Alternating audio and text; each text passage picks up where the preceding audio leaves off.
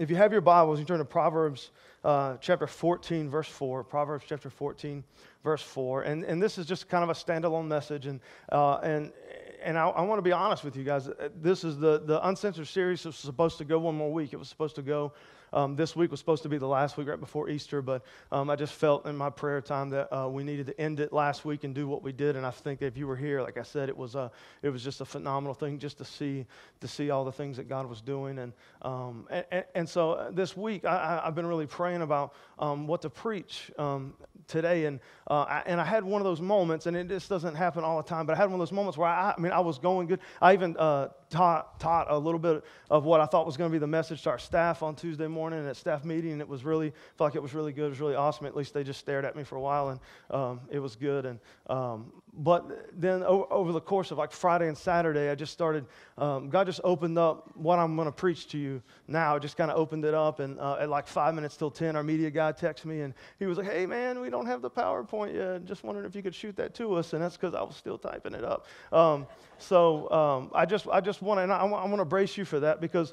this is just something very simple, something the Lord put in my heart. And I just feel like um, He wants me to teach it to you guys this morning. And this is one of those things where um, I, I, a lot of times, like I get loud and I get excited and I get all energetic, and I'm sure that I might do that again today. But, but this is, I, I want to, sometimes I, it's important, I feel like sometimes it's important to make sure that I don't get in the way of what God wants to say to you. Um, and, and, and this morning, I just want to take a few minutes to teach you um, this something that I thought the Lord taught me this week, um, just in a unique way.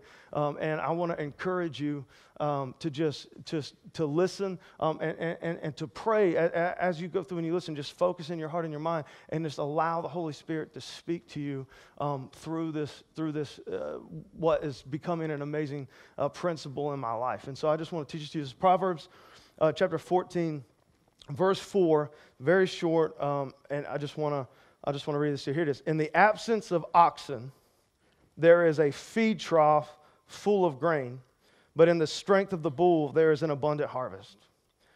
In the absence of oxen, there is a feed trough full of grain, but in the strength of the bull, there is an abundant harvest. All right, guys, ready to go? Sometimes when you read the Bible, you're just like, that's Solomon. Dude, how was he the wisest man in the earth? What, what, what is he talking about? The feed trough. Some of your translations may say the manger is clean. And that even makes less sense to me.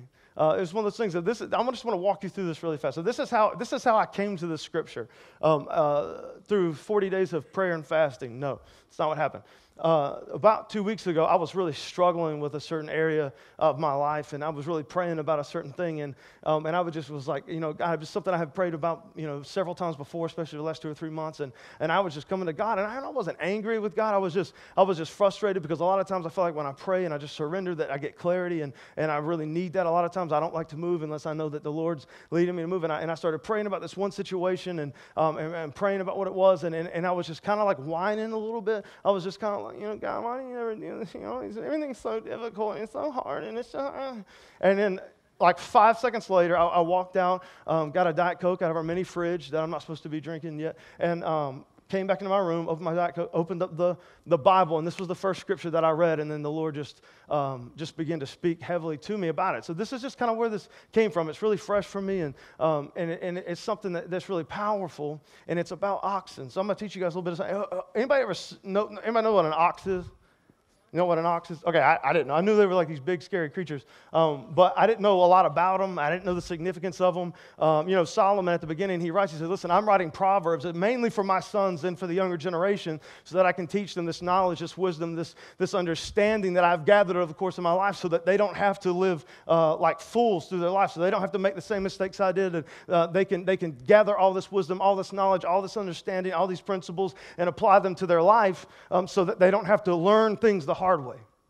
And I think sometimes we have this kind of this false sense in life about learning things the hard way, and that like sometimes like that's the best teacher. I've heard people say, you know, learning things the hard way is the best teacher. And, and I'm always like, do you really want like your kids to learn about how not to cross the road the hard way? I mean, you really want to? Like I learned how not to touch the oven the hard way when I was a kid, and I've got three scars on my hand to prove that reality. I, it, a lot of times you don't want to learn lessons the hard way. Like you don't want to learn a marriage the hard way by going through a divorce or two. Does that make sense? Right? You don't, you don't want to learn uh, managing money the hard way by losing everything and going bankrupt and having them come repossess your car and your house. Right? So, can we just, just for a second, let's just get together and say some things sound good, but they're stupid. All right? That's one of them. Some things sound good, but they're stupid. That's something that sometimes sounds good, but it's stupid. We don't want to learn things the hard way. We don't want to, I mean, think about Adam and Eve learned the hard way, right? All right, we don't want to learn things the hard way.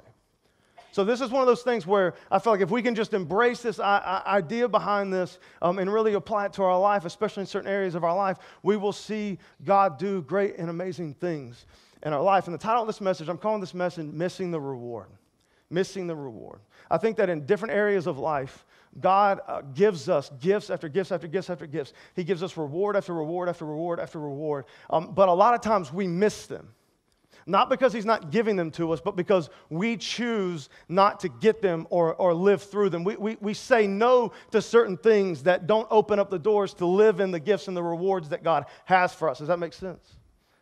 And this is the point, this is the power behind what Solomon's trying to teach, specifically his sons and, uh, sons and the younger generation of his time through this, this oxen thing. So I, I just want to talk to you a few minutes about oxen. I know that when you woke up this morning, you're like, dude, I can't wait to get to pursuit. Uh, out of all the things in the world, I think Pastor Jordan's going to talk about, I doubt anyone was like, hope it's oxen, right? But we're going to have some farming lessons. So here we go. Okay, oxen, oxen uh, w- were a very unique thing down in Solomon's day. Uh, we didn't have, obviously, they didn't have technology and they didn't have uh, equipment and different things like that. And, and, they were primarily kind of a harvest farming. Uh, if, if, if, everything came down to, to that harvest farming, uh, growing things, you know, produce, different things like that. That was kind of the heart of it. Um, wealth was obtained uh, really by one of two ways, and that was war or farming. That was about, about it. And then commerce, but both of them had to do with farming or war 99% of the time. And so there was other unique things like being wizards or something like that. But for the most part, normal people, it was war and farming and, and different aspects of that. And so this was, this was a significant thing. And ox played a massive, massive role in that society. And, and, and so before we, before we kind of get into this, I'm going to talk to you just for a second about the absence of oxen because that's what he, he, starts this off by saying the absence of oxen brings you, you know, brings you a feed trough that is full. Um, or the actual uh, Hebrew says a feed trough that is pure, as in untouched, not used. Um, and that's why sometimes it translates clean, which is a wrong translation. It means pure, as in it's full of food, nothing's eaten from it. Does that make sense? Um, and, and his point behind is this because absence of oxen mean a lot of peace in, in, in your life, in a lot of ways. Um, oxen, um, all the other farm animals, all the other things used, all the other tools, um, oxen was like a hundred times more difficult to maintain. Uh, they were extremely expensive. Um, up, up, the upfront cost of owning an oxen uh, would be like maybe driving around, um, you know, like a Lamborghini or something in this day and age. They were just extremely expensive. Um, if you had multiple oxen, you were considered very wealthy. If you had a ton of oxen, uh, you were considered extremely wealthy. Um, it was a massive sign to wealth just because it was so expensive to buy oxen. You follow me with the oxen deal? Okay, Oxen are expensive. It also, not only does it cost a lot more money to get them, uh, it costs a lot more money to manage them and to, and to have them and to feed them. I want you to imagine having like a small baby and then like a 300 pound sumo uh, wrestler at your house. Like that's the difference. And all the goats ate some grass and the oxen ate like everything else. Like it, it just cost a ton of money uh, to, to feed them, to keep them up, to keep them healthy, to keep them strong. Um, you had to build uh, uh, the things that you had to build to house oxen because they were so strong. You spent a ton more money in, in, the, in the structure because you could just tie a goat to a tree, call it a day. But you had the, uh, with, the farm, with the buildings and everything they had to build to take care of oxen was significantly higher. Um, and then you had to have hired hands because every time you had a, a, an oxen, you had to have at least one man managing the oxen oxen and leading the oxen out as it worked in the fields and it did its thing. And so, so along with the cost of an oxen, it cost time. You had to build up teams basically and, and hire people and, and farmers. And it was just, it was very, it was very, very difficult to have, uh, maintain, have and maintain oxen. Um, and, and, and his point is, hey, listen, if you don't have any oxen, you don't, your feed is going to be full. You're not going to have to have these investments. You're not going to have to manage them. You're not going to have to build all these extra things. It's, it, you're going to have a lot less difficulty in your life. Does that make sense? It's going to be a lot easier to have a goat farm, right, than, and then have an oxen. I don't know why I keep using goats. The only farm animal I can really think of. I don't, I don't know. Chickens? What? I don't think I had chickens. So it's just everything else. You could have, you could have everything else.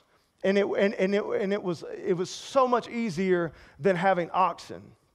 That's what the absence of oxen means here, that it's just, it's easier. It doesn't, no clue what just happened. It doesn't cost as much. All right? I literally have no idea what just my throat closed up. I felt like maybe I was dying. I don't know. We're just going to move on from that. Absence of oxen means things are easier. You tracking with me? But he says, but this is only a minor advantage. It's only a minor advantage to, to not have any oxen. To, you don't have to build uh, big barns. You don't have to have extra uh, things. You don't have to. I would appreciate it very much. So, I was when she got up, I was really hoping. I was like, please, God, produce water. Mm. Oh, it's so good. You guys got plans after church or? Oh, thank you, Jesse. So, eh, eh, what were we talking about? Oxen. Absent of oxen, it's, it's easier, right? It's just easier. It's just, it's just easier to do it all the way across the board. But then he says, listen, but it's the strength of the bull, the next part, it's the strength of the bull that leads to an abundant harvest or, or to leads to much increase in the Hebrew. It just says it to lead to much increase. It's the strength of the bull. And, and he's saying, he's saying uh, yeah, it's, it's easier to maintain, it's easier to deal with. Um, it's, a lot, it's a lot, there's no difficulty in, in doing the other stuff. Uh, but without oxen, in your farm without oxen, you're not going to have any increase. You're not going to have any abundance. You're not going to have any harvest. There's not going to be any reward. Um, it's going to be very, very, very, very difficult for you to ever be profitable. It's going to be, you're never going to experience major success without the oxen. The oxen was kind of like the, the golden goose of this day. This was the thing. If you had a lot of oxen, yes, it was difficult to maintain. Yes, it was a, a, much higher investment to get them. Yes, it was harder to build and manage. And yes, it was more difficult. But this was the thing that led to much increase. Outside of war, you did not find true success, true wealth, true increase in this day and age without oxen. You, you follow me? So, this is the point that he's saying. This is the point that he's saying. He's saying it is a lot more difficult, a lot more difficult to invest in, buy, manage, and build up your oxen. It's it, it, it's a hundred times more difficult. But it's the strength of the oxen that bring you the greatest rewards. And he's saying, no oxen in your life, no rewards. Meaning, the greatest things that you experience in this life are not going to be easy to maintain. The greatest joys, the greatest rewards, the greatest significance, the greatest harvest, the abundant life that Christ has for us, all of the great things in life, to get them, to obtain them, means it's going to be a lot more difficult than not dealing with it. Does that make sense? No oxen, no reward. There's three primary ways and areas of our life that this, this plays into. And, I, and I'm, I'm going to use one just to give you an example of, of, of what I'm talking about. I think the first significant part that this plays into in a huge way is friendships and relationships. Friendships and relationships, friend groups, people groups, uh, relationships, dating relationships, marriage, relationships with family, relationships with your kids. I think that we could all agree, and you might be in a season of life right now where you might disagree with this, but, but I think that you, I, I, would argue with you that even if you disagree with me, it would prove that you actually agree with me because, because if you didn't disagree with me, then you would be fine, and you're not fine because I'm right. I'll explain. God gave us each other, He gave us community. Uh, he, he created a whole bunch of stuff, said it was all good, looked down at Adam, said, This isn't good, gave him Eve. Then it was good. One of the things that we see in Acts when it talks about the power of the church, and one of the things that it said over and over and over again, that the, one of the most powerful things they did was they shared in uh, community together. They did all things together. They had all things in common. Uh, we are, are, are scientists, uh, neurologists, especially coming out of the series we just did. Um, there is a significant uh, joy and pleasure that comes from friendship. Uh, they say that, that the saddest thing you can experience in life is genuine loneliness, right? And I think sometimes when we get in bad areas, like say two days after a divorce, you know, I've, all, I can't, I've heard this so many times, and it's never the women, it's always the guys that are so stupid. They're like, I'm the happiest I've ever been. Yep, yep, got through that divorce. I'm free. I'm free. I'm free. I'm free. I'm, I'm happy she's gone. I can do it on my own. I want her back. I need her back. I can't do it. Right? Because like, if you're in a bad place, right, you just had a bad experience with a friend, you just had a bad experience in a relationship, you just had a bad experience in marriage, you, you might be in that little, that free area where you're trying, you're in denial is really all it is. And everybody around it knows it but you, but you're in denial and, and, and you think, I don't need people, I don't need friends, I can do this on my own. That famous speech that somehow shows up in every movie ever made. And like, and it comes up to this place. But the reality of it is, you're in agony and you're in pain because that relationship has separated, whatever it is. Does that make sense? One of the greatest rewards that we have in life is friendship, is in relationships, and in relationships with our spouse, relationships with our kids. Um, and, and, and this is the thing that everybody in this room understands about friendships and about relationships and about marriage and about things is that it is extremely difficult to have long term, good, life producing, role producing friendships, relationships, even with our kids, because people are difficult to deal with, right? I always say that pastoring would be the easiest thing on the planet if I didn't have to deal with people every day.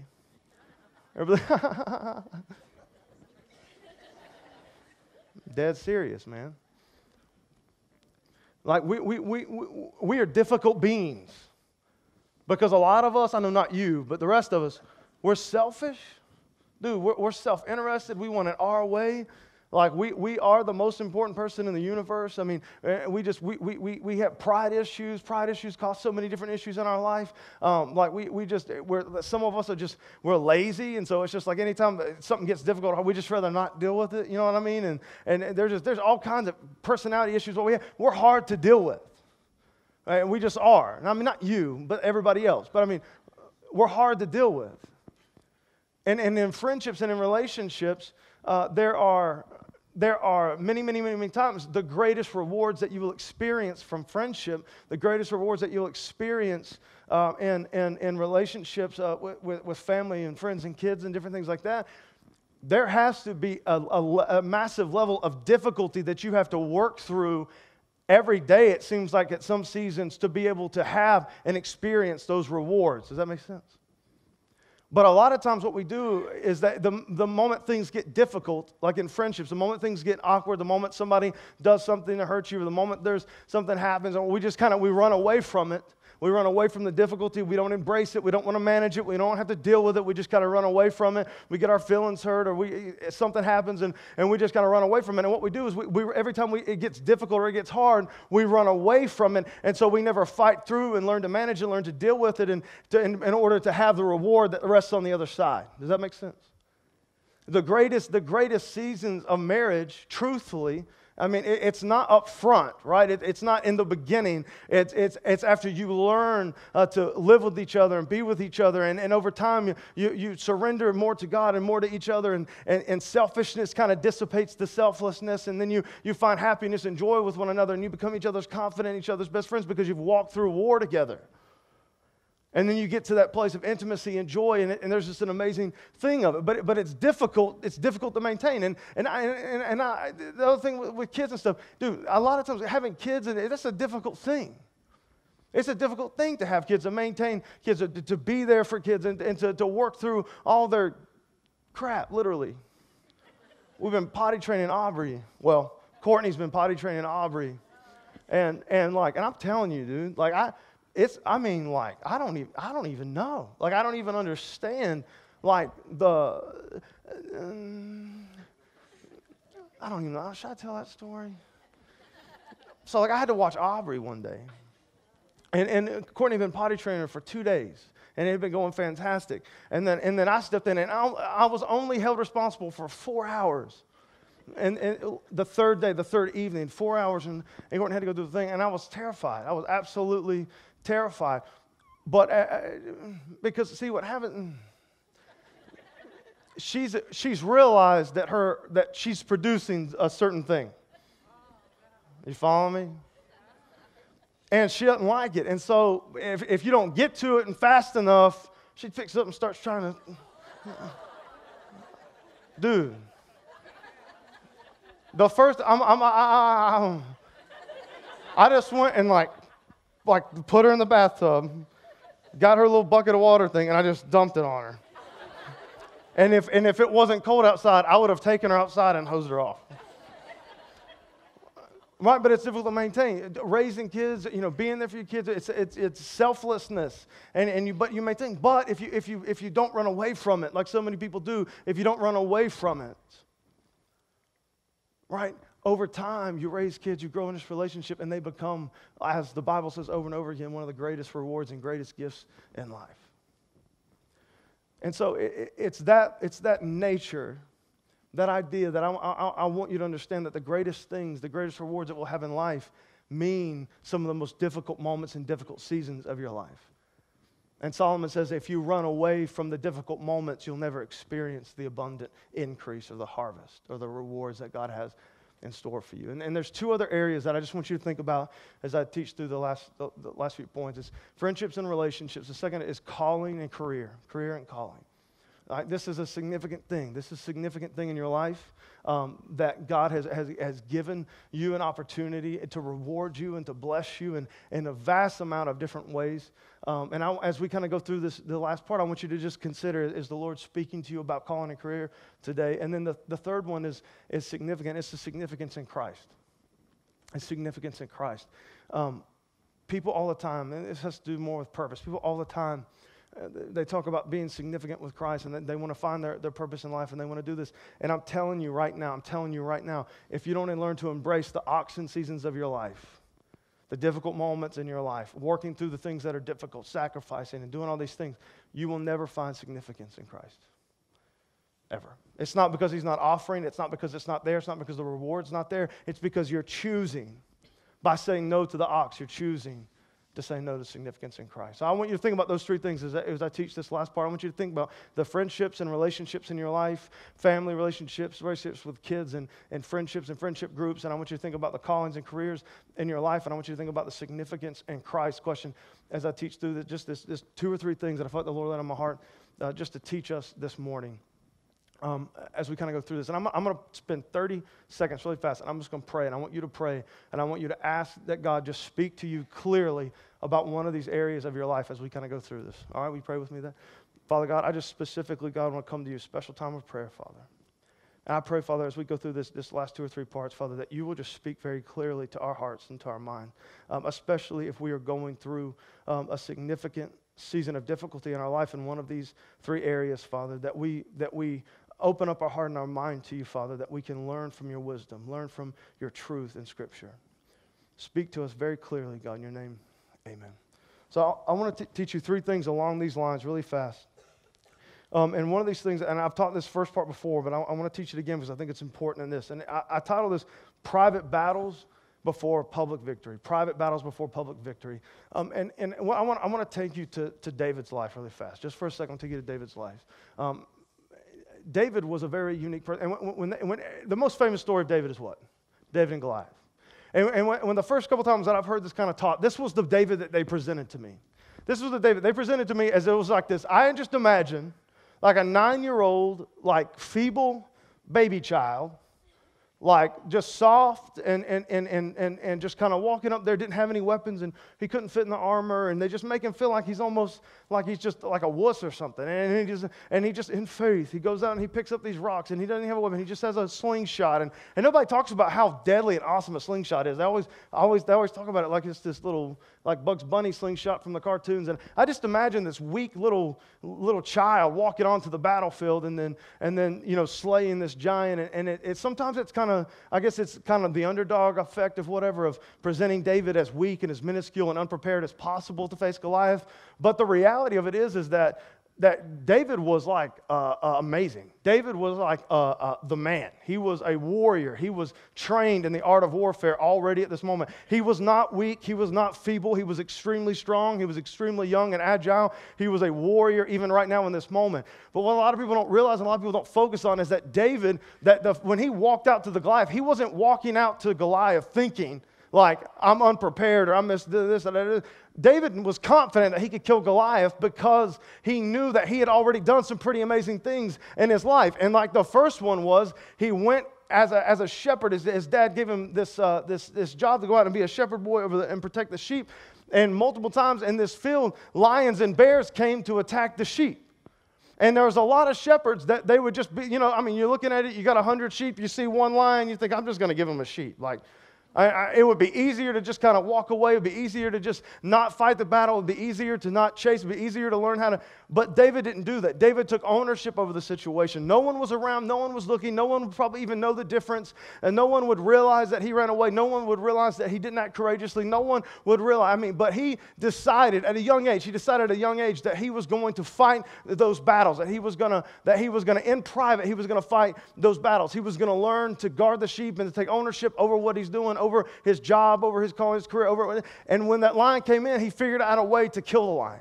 And when the bears came in, he figured out a way to kill the bears. And over time, he grew in confidence and he became uh, this, uh, what I just imagine would be a terrifying little man. Like, I mean, I can't, I don't know how old he was. There's a lot of speculation. But, dude, if you're killing lions and you're killing bears, and I stood out on a battlefield, I would be confident that I could take down the slow giant.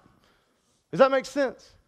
And so you kind of come out, and David's like, and David even asked the question. He's like, why are we letting this dude just stand out here and curse our God? Everybody else is terrified. David's not terrified. David is sitting there, he's sitting there, he said, why are we just letting this happen? The reason was he was ready because he had battled in private. He, was, he had trained up. He was ready to go. He went outside and he killed the giant. And then he married the daughter, he got rich, became this amazing thing. People sang songs about him. It was an amazing thing.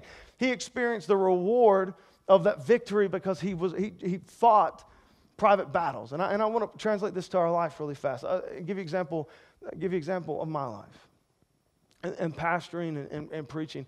Um, there is something significant. There is a spiritual significance in the way you handle things and the way you deal with things when no one's looking.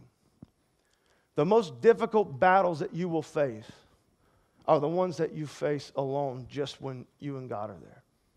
The, the, the, the character traits, the character flaws, the personality flaws, the sins in your life, uh, the deception that you deal with, the gossip that you deal with, the things that you deal with in this life, uh, these are things that cannot and will never be a public victory.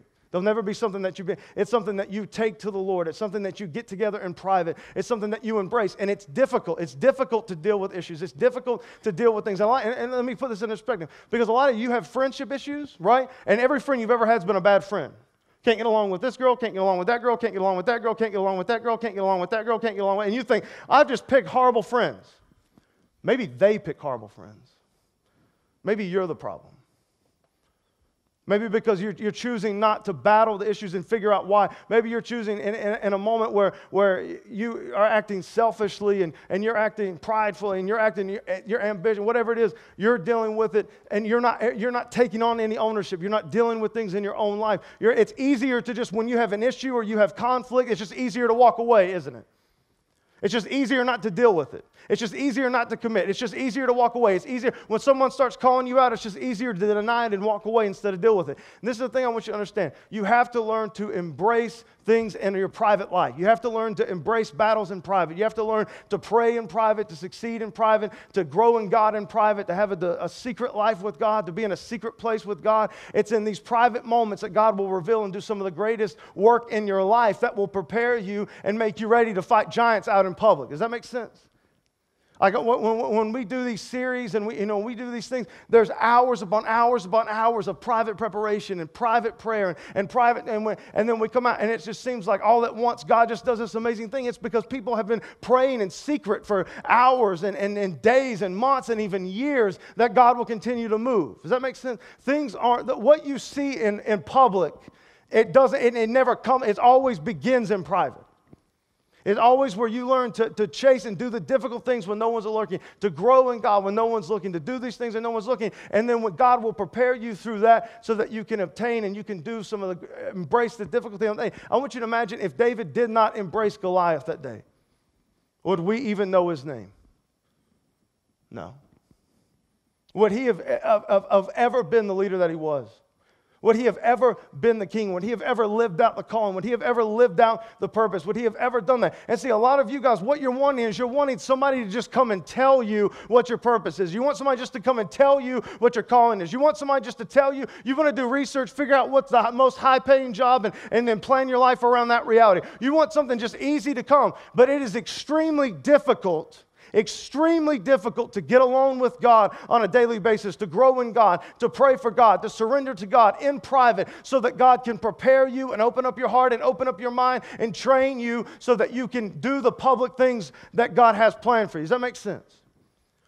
Right? You have to learn, you have to get to a place in your life where you embrace difficulty in private where you walk through your personality issues in private, where you walk through your sins and your addictions in private, where you fight these battles in private. If you don't learn how to do that, you're never going to be ready. You're never going to be able to gain those public victories. The thing that I, have wrote most significant about my life is that if you can, if you can learn to fight lions and bears when no one's watching, God will teach you and empower you to fight giants when two nations, the fate of two nations, are being decided.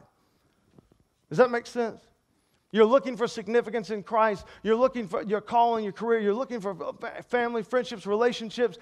99% of the time, the most difficult things that you will face in that is in private. The acceptance of a flaw, the acceptance of an issue, praying, learning, growing, uh, practicing. This, this is the same thing as just like, do you think that, take Kobe Bryant, for example. Do you think that Kobe Bryant was just born being able to play basketball the way he was playing basketball?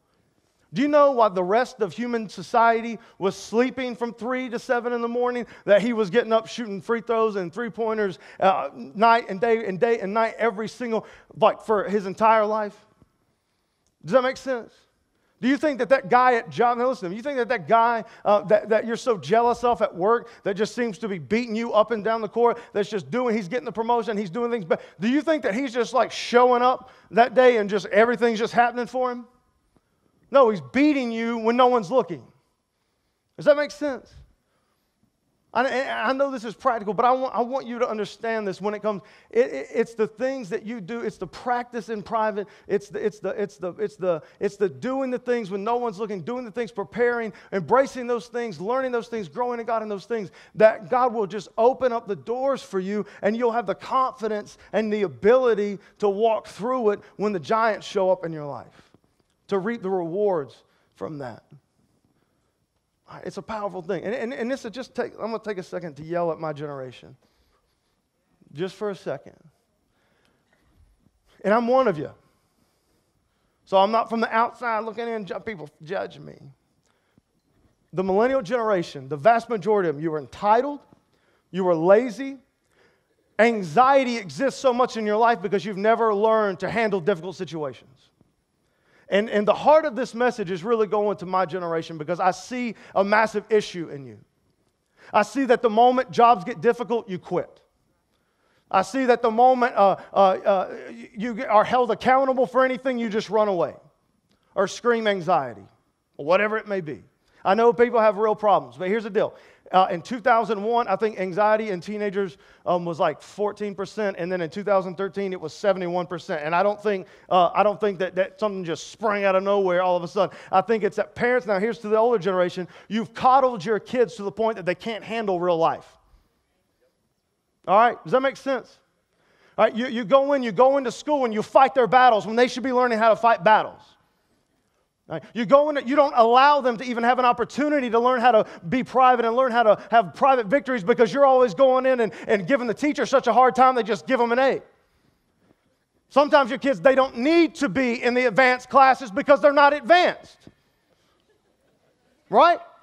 It's not nothing's wrong with them. It's just that where God's blessed them, it might not be in the ability to do two plus two plus two and you're setting your kids up by failure by going in and pitching such a fit and that they now they're in the advanced class. For what? To get into college? Do you think college professors care the way the high school teachers cared not at all. You got them on the advanced track. You got them in a college they probably shouldn't have gone to doing classes not good enough to do. And then when the professors like fail fail fail fail now they just they can't handle it. They develop anxiety issues and have to take some time off from school to figure themselves out Uh, is it too real for you guys? We can blame our parents all we want, but now I'm going to go back. Because it's y'all's fault. Y'all complain, you complain. I can't stand when people complain about millennials. I'm like, you raised us. You spoiled us out of our brains. Right? But that's not an excuse to be a loser to the millennials. You have to understand life is going to be difficult, friendship is going to be difficult, jobs are going to be difficult, calling is going to be difficult, careers are going to be difficult, finding purpose, being significant, all these things are going to be difficult. And you will ne- if you don't learn to embrace difficulty, if you don't learn to chase that, if you run away from things every time get, things get hard, you are going to be single for the rest of your life. You're going to live inside of your parents' basement for the rest of your life. And when you're about 45 or 50, you'll develop this massive anger issue and probably at God for not blessing you or giving you whatever thing you're going to use at that time period. And it's all going to be because of you. It's you. Life is difficult. Life is difficult. Life is difficult. You ready for point number four? Any guesses? Life is difficult. Point number five life is difficult. And you have to learn to embrace difficulty. Well, you know, I just didn't get, a, I didn't get a, the scholarship that I, I need. I deserve that scholarship. No, you didn't. You partied every weekend. You didn't study. You didn't know the material. You failed the test. You didn't do good on the SATs. And now you're not going to get the scholarship. And that's your fault. Right? Private disciplines Right? Learning to win in private when no one's looking, making those decisions, growing up, it's going to lead to public victory. I didn't mean to talk on that so long, but I just I wanted to get to that. Okay, well I'm, I'm going. I'm just I'm just going to do. I'm just going to do whatever I want to do. Second thing, all the older people chill out. I'm saying all the things that you want to say. Second thing, this isn't in the notes, so Steve, you can just turn PowerPoint off. We are the most impatient generation God ever created. Right? We don't have the patience to get through Monday, let alone the rest of our lives. And what, what happens, and, I, and I hear those people come and talk to me, and they're like, Yeah, I just can't. I, just, I feel like I just made a mistake. Like, you know, I've just been, I got this job, and, you know, and I'm just like, I was there, and it was just like, it just didn't feel, I just wasn't finding the fulfillment, and I just wasn't, you know, it just wasn't what it was going to be. And I, and I'm like, well, how long you been working there? Yesterday. I just feel like it's not the job for me, man. Well, quit smoking weed. All right, tuck your shirt in and go be a man. Give it some time. Be patient. Be patient with the things. Do you understand? Do you understand that pa- the significance of patience. Now, I, I, despite popular belief, I am not that impatient on the important things. I'm extremely impatient on things like lines and driving, stuff like that. And like when I ask you a question and you don't answer me fast enough, I want to punch you in the face. Or when you're talking and it's taking you 20 minutes to get to a point and we waste 20 minutes, what could have been two minutes? That, that I'm impatient on. God forgive me, teach me, grow me.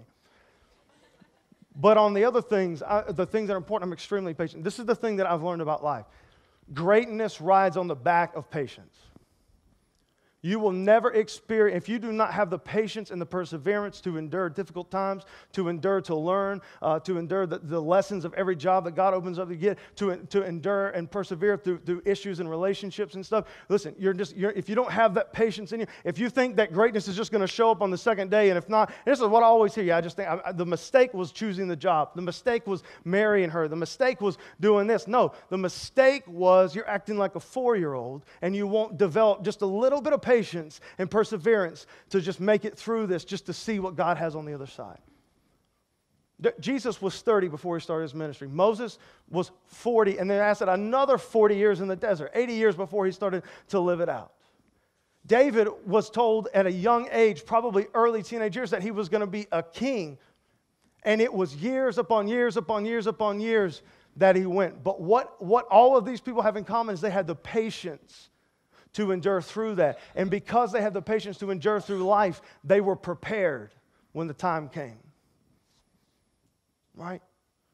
You got to grow. You have to be patient. You have to be patient. You have to be patient.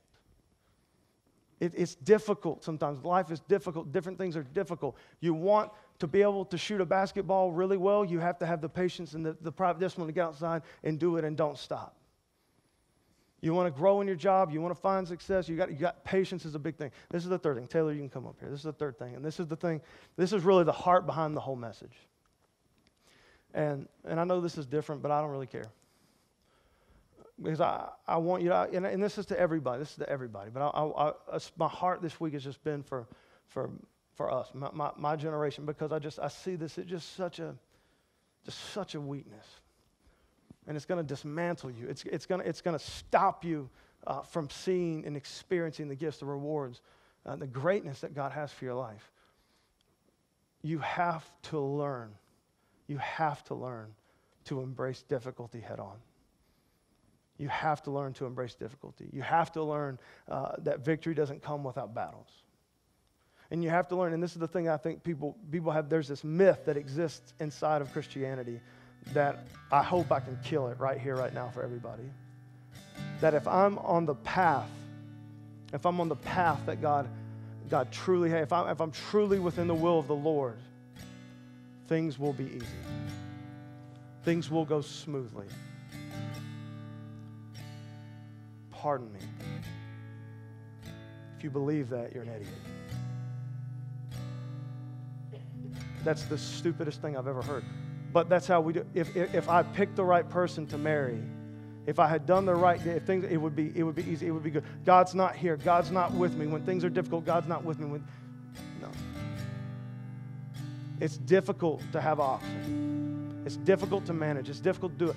But without it, you'll never experience the rewards, the harvest, the abundant increase, the purpose, the significance in Christ, the, the, the rewards that come from friendships and relationships. It's difficult. And I, I just want to show you this really fast. In the Garden of Gethsemane, and this is the other this is the other myth. The other myth is this.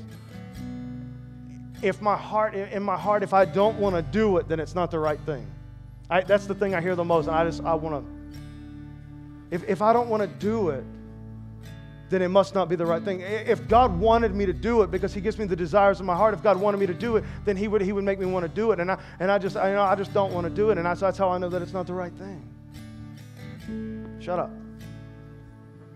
I want to take you to the Garden of Gethsemane. This is the Son of God. This is Jesus Christ. I want you to look at this one beautiful sentence that Jesus says. Remember this? Father, if you are willing, take this cup from me. Yet not my will, but yours be done. The most significant moment in the history of the universe. Jesus Christ laid right before the cross, and we're going to celebrate next week, right, right in the Garden of Gethsemane, knowing what was about to happen, knowing the difficulty, knowing the turmoil, knowing the torture, knowing the persecution, knowing how hard of a battle that would be. But he also knew the reward.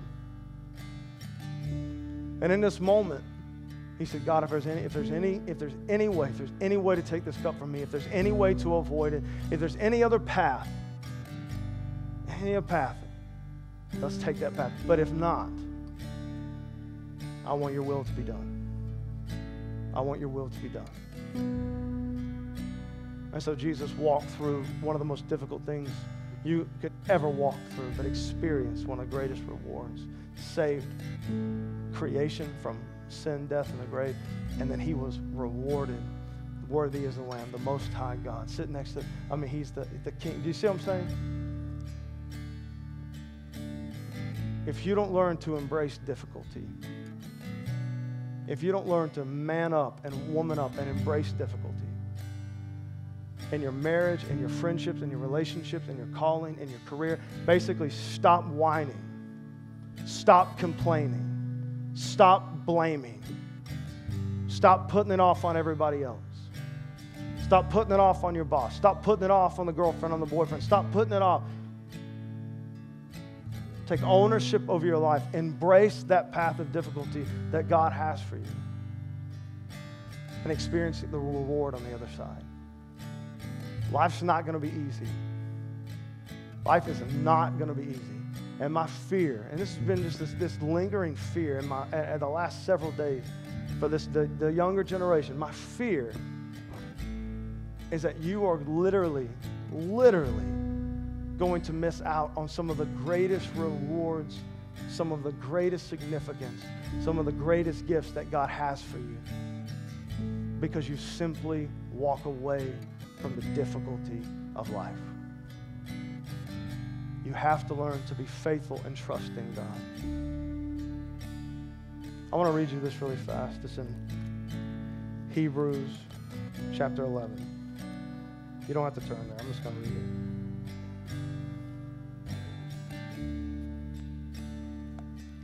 This is when, uh, when Paul's talking about the significance of faith. Significance of faith. And he, he makes a statement that says, These all died in faith, not having received the things promised, but having seen them and greeted them from afar and having acknowledged that they were strangers and exiles on earth. And he goes down and he names Abraham and, and Isaac and Joseph and, and David and all the Moses, all these people. And then he gets over here, and I want you to hear this. I, I, I, want you to, I want you just to hear this really fast. In verse 32, Hebrews 11, verse 32, and he goes, gets near the end of it after naming all these people, these heroes of faith. And he says this, And what more shall I say?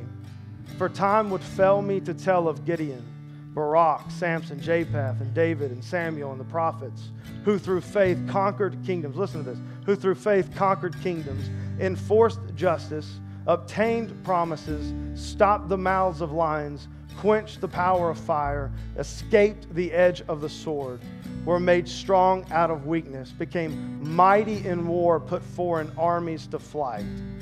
Period. So it's easy to look at that victory. It's easy to look at that. They quenched the, they're talking about Meshach, Meshach, uh, Meshach, Meshach, Meshach. They're talking about the three Hebrew boys walking through the fire. They quenched the fire and, da- and Daniel shut the mouths of lions. They're talking about all these great victories. And David over Goliath. They're talking about all these great victories. And they say, This is the faithful life. This is what it is. This is, this is walking the will of God. The will of God is victory. The will of God is winning. The will of God is this. And this is what faithful people get. And this is what faithful people do. How many times have you ever heard that? That right? That's the thing, right? So I want, but I want you to listen to the, the next sentence, the next part. Also faithful Mm. also, these people died in faith. Also, these people walked in the will of God. Also, these people experienced the rewards of God. But I want you to listen to this. Women received back their dead by resurrection. Some were tortured, refusing to accept release so that they might rise again to a better life. Others suffered mocking and flogging and even chains and imprisonment. They were stoned. They were sawn in two. They were killed with a sword. They went about in skins of sheep and goats, destitute, afflicted, and mistreated, of whom the world was not worthy, wandering about in deserts and mountains and in dens and caves. And all of these, though commended through their faith, did not receive what was promised. So, this is my very inspirational slash depressing message for the end of the service. God has significance in purpose and gifts and rewards for you. But in order to obtain them, you will walk through difficulties in life. If you don't learn to walk through them, you will never experience them. The second thing is this, and this thing I want you to close on as we start preparing our minds for Easter. I want you to think about this. Being faithful had nothing to do with the desire of the victory or the result, it had everything to do with their faithfulness and their belief in God and that God's will for their life was the greatest thing. Because it said that the faithful got victory over the sword, and it said that the faithful were also killed by the sword. It said that the faithful quenched the fire, but also the faithful were burned by the fire. It said that the faithful escaped death, but it also said that the, the faithful were tortured, beaten, and killed. Finding significance in Christ in this life. And I've left the broad amount of people and I'm going to just a few people. Experiencing true significance in Christ means you will walk through some of the most difficult battles in this life. You will walk through, at times, it will feel like hell itself. You will walk through extreme things. But if your faithfulness is in God, whether you experience the victory or you don't. Whether you quench the fire or you get burned by the fire. Whether you, you, you, reign or you serve. If your faith is in God as you walk through those difficulties, then the Spirit of God will bless you and reward you no matter where life takes you. I know this has been different, but I've had this one overarching thing for the life of this church going where God wants us to go, it means we're going to have to embrace difficulty. It means we're going to have to embrace sacrifice.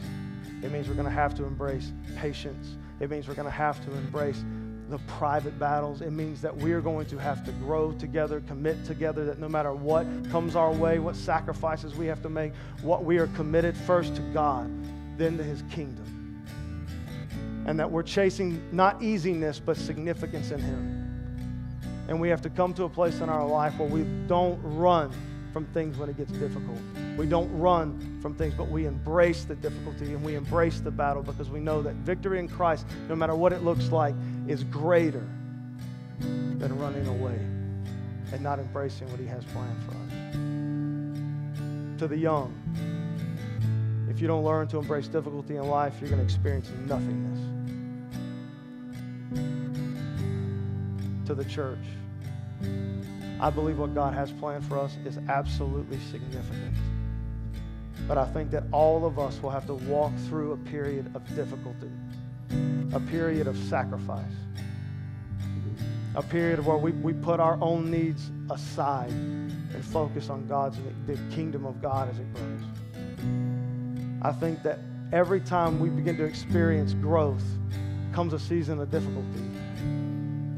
But when we endure through that, we see the power and the reward on the other side.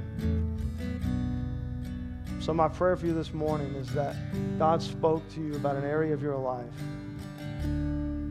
and that you will see the power in embracing difficulty. And that sometimes living faithfully even means suffering and struggling. The easy path is the path of nothingness. The difficult path is the path of the reward.